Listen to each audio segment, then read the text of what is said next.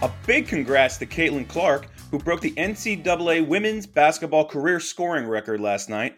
It was only fitting that she crossed the threshold with a logo three pointer at a sold out Carver Hawkeye Arena. I'd expect a record streaming number as well for Peacock, which carried the game. This is your morning buzzcast for Friday, February 16th. I'm Austin Karp, here to close things out for the week. Speaking of closing things out, the big news last night was that MLB Commissioner Rob Manfred indicated that he will retire when his current term ends in January 2029. Speaking from spring training, he pointed out he will be 7 years old in 2029 and he will have been commissioner for 14 years when that term ends on January 25th. He's been in the role since succeeding Bud Selig in January of 2015. He also had signed an extension in July and apparently told owners then that this would be his final contract. Now, there's still a lot left for Manfred to do over the next five years. The A's still seem to only have one foot in the door in Vegas. Plus, there's going to be a new media rights deal when contracts with ESPN, TBS, Fox, Apple TV Plus, those expire after 2028. And perhaps more importantly on the front burner is solving the RSN issue for baseball and how to deliver those games locally to fans. Now, Manfred hasn't exactly had the best reputation with labor and players, but he's getting better on that front. But his big success over the last year or so is instituting new rules around pace of play that was incredibly well received by fans last year. So, still a lot of work for Rob Manfred to do. That 2029 retirement date still on the horizon. Moving over to football, my colleague Ben Fisher, in his newsletter last night, had a few pieces of news.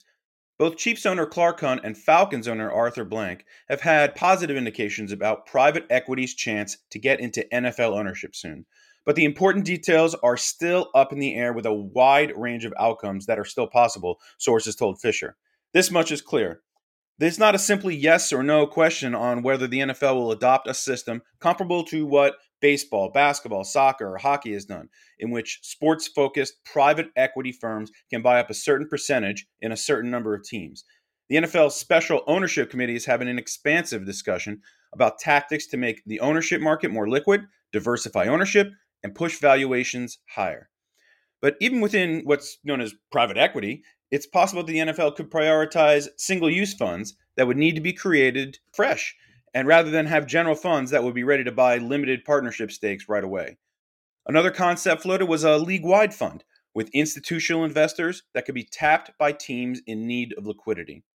Separately, the NFL committee is looking at making it easier for natural persons, including raising the acquisition debt limit above 1.2 billion, also lowering the equity required by principal owners below 30%, or increasing the cap on investors above 25. Those are easier questions and could happen quickly, sources told Fisher. Meanwhile, Fisher also reports the NFL effectively will have veto rights over the sale of on location experiences if private equity firm Silver Lake successfully takes Endeavor private and starts divesting. That's per sources. The league could steer a deal to its preferred buyer and profit through a renegotiation of its long term license of Super Bowl tickets, the hospitality company's most important asset. The timetable for Endeavor going private remains unclear, and there's still no decision to sell on location. NFL owners might profit a ton from this circumstance. The value of a Super Bowl ticket has only gone up exponentially since Endeavor acquired majority control of On Location in January 2020. Some owners are also eager to find new ways of capitalizing on the Super Bowl, in part because its Endeavor shares have struggled since it became an owner undermining its goal of spurring equity growth alongside fee income. Finally, NFL teams that may have stayed away from the global markets program are now reconsidering, Fisher reports. Since the international program's launch in January 2022, 21 teams have obtained media and sponsorship rights in foreign countries, but in the last two weeks, execs from six of the 11 holdouts have said they have or will submit bids for league approval, which is expected to be acted upon in the coming months. The 11 holdouts right now the Ravens, Lions, Bengals, Commanders, Colts, Chargers, Giants, Browns, Bills, Titans, and Packers. Moving over to soccer, MLS Season Pass, the streaming service launched by the league last year in collaboration with Apple, surpassed 2 million subscribers by the end of 2023, sources told my colleague Alex Silverman. That figure includes paid annual subscribers, some of whom signed up later in the season at a prorated price, as well as paid monthly subs, complimentary MLS Club season ticket holder accounts, and those who signed up via a promo offer, such as T Mobile subscribers who were offered free subscriptions. The subscriber count suggests that Inter Miami's signing of Leo Messi provided a major lift in subscriptions, and Messi was among the direct beneficiaries of that uptick, as he receives a percentage of revenue from international subscriptions as part of an agreement with Apple. Some other quick hitters to get you out of here on this Friday. NASCAR COO Steve O'Donnell tells my colleague Adam Stern that negotiations to add a new auto manufacturer to join Chevy, Ford, and Toyota for competition are heating up.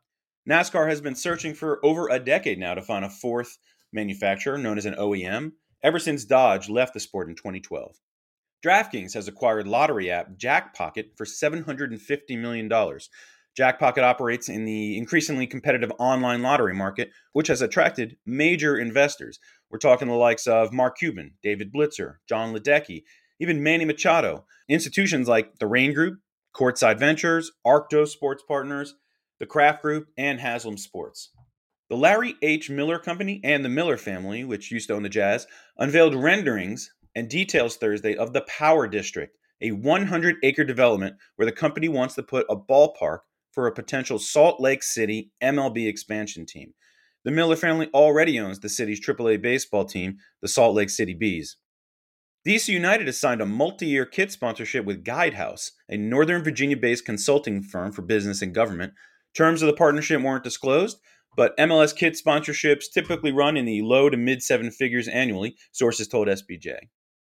So that is your morning buzzcast for Friday, February 16th. The NBA Tech Summit is today in Indianapolis, always a fantastic event. A number of my colleagues, Abe Madkour, Rob Schaefer, Terry Lefton, and Tom Friend, are in the Hoosier State this weekend for some of the All Star festivities, so hit them up if you're there. Also, good luck to, everyone that's headed down to Florida in the Daytona 500. That includes SBJ's Adam Stern.